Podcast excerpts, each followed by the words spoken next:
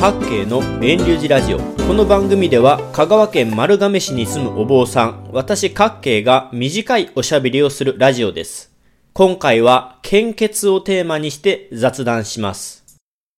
おそらくほとんどの人が献血をご存知でしょうが確認の意味を込めて献血を説明しますと病気の治療や手術などで輸血を必要とする人を救うために健康な人が進んで自らの血液を無償で分け与えるボランティア活動のことです。もしも血液を分け与えることに対して見返りや報酬や賞賛を求めるのであれば、それは献血ではありません。さて、先日私は献血をしに丸亀市役所の献血バスに行ってきました。新型コロナウイルスが流行して2年近く献血に行くのを控えていたのですが、2021年の秋になって香川県では2週間新規感染者が0人と出ていないですし、私自身も落ち着いた状態になってきたので、20ヶ月ぶりに献血に行ってきました。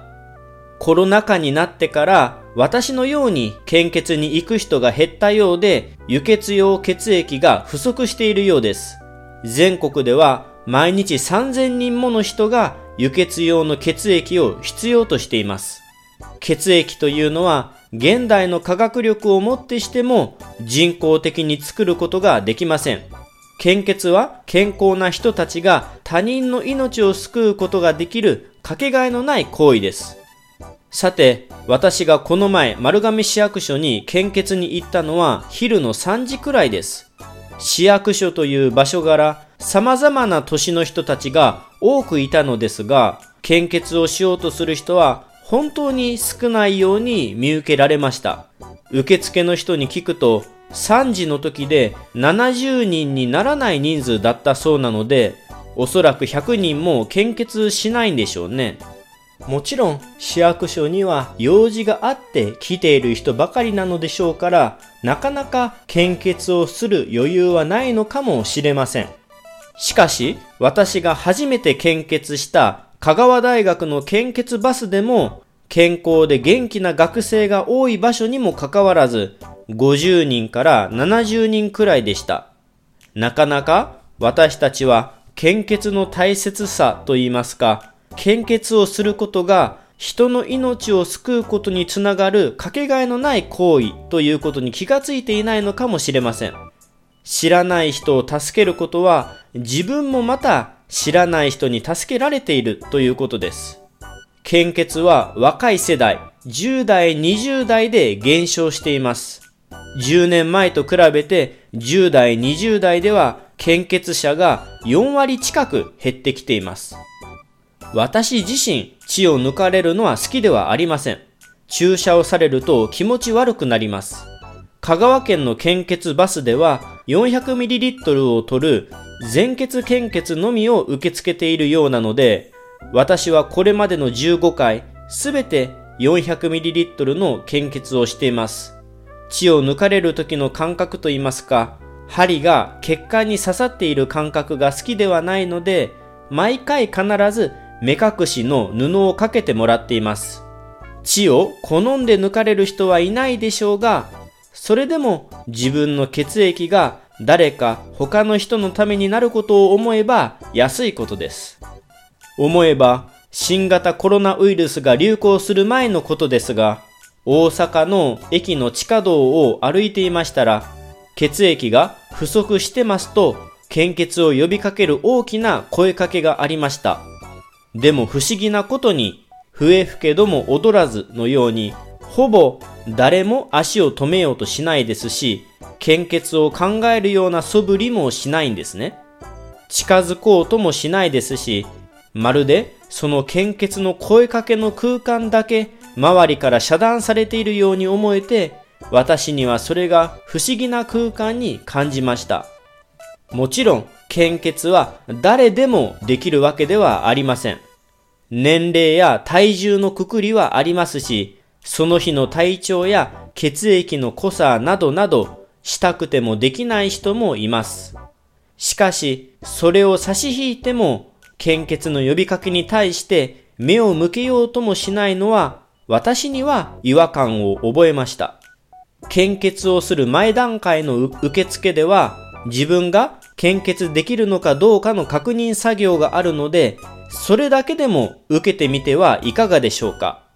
私も20ヶ月ぶりの献血に行って初めて知ったのですが、献血の採血前検査の仕方が変わっていたんですね。前までは注射針を刺していたのに、今では中指の指先にプチッと機械を押し当てて血を検査していました。従来よりも痛くないですし、見た目の怖さもないので、本当にあっという間です。香川県の献血バスだけかもしれませんが、何らかの理由で献血できず断られても、受付の手続きをしただけで返礼品をもらえているようです。献血に少しでも興味があれば、まずは受付だけでもしてはいかがでしょうか。10分もあれば受付は終わります。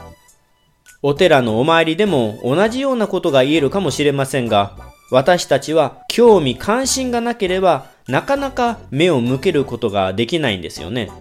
私がお参りする時のカバンには献血ラブラッド会員オリジナルキーホルダーをつけているんですが今まで誰からもキーホルダーについて言われたことがありません。黒いカバンに真っ赤な血液バッグだから目立つと思うんですけどもなかなか献血に興味関心がなければ目に入っても見えていないのかもしれません。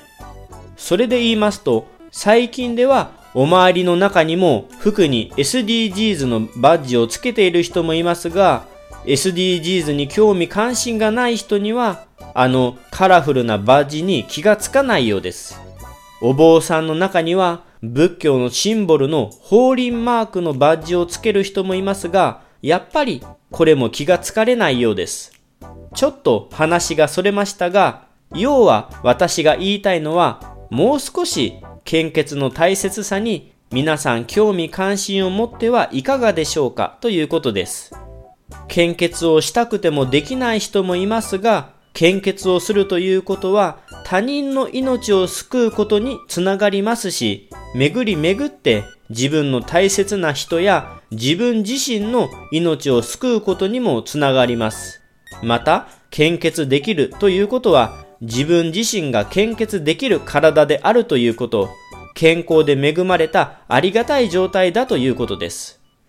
なかなか小さな私は他人のために何かをすることはできません。ですが、ほんの小さなことですが、他人のためのできる活動として献血をしてはいかがでしょうか。2021年11月9日は献血をテーマに雑談しました。各県の遠流寺ラジオは、ポッドキャストでも配信していますので、レビュー、評価、登録してくれたら嬉しいです。最後に余談ですが、献血の種類には、200ml と 400ml の全血献血と、結晶成分献血と結晶板成分献血の4パターンがあります。400ml の全血献血が輸血される人の安全性の面もあって最も需要が高い献血です。献血者の約75%が 400ml の献血で 200ml は5%もありません。